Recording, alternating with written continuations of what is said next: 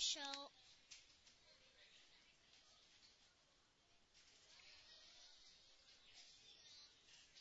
Hello, welcome to my show back tra- time travel back to Halloween.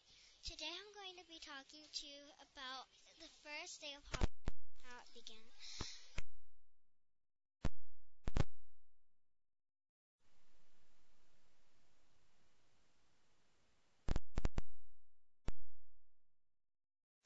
started dressing up outside to scare the spirits.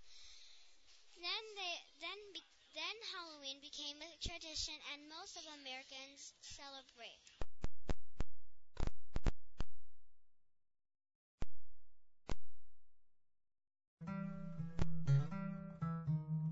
And you get candy, free candy, and it's so delicious.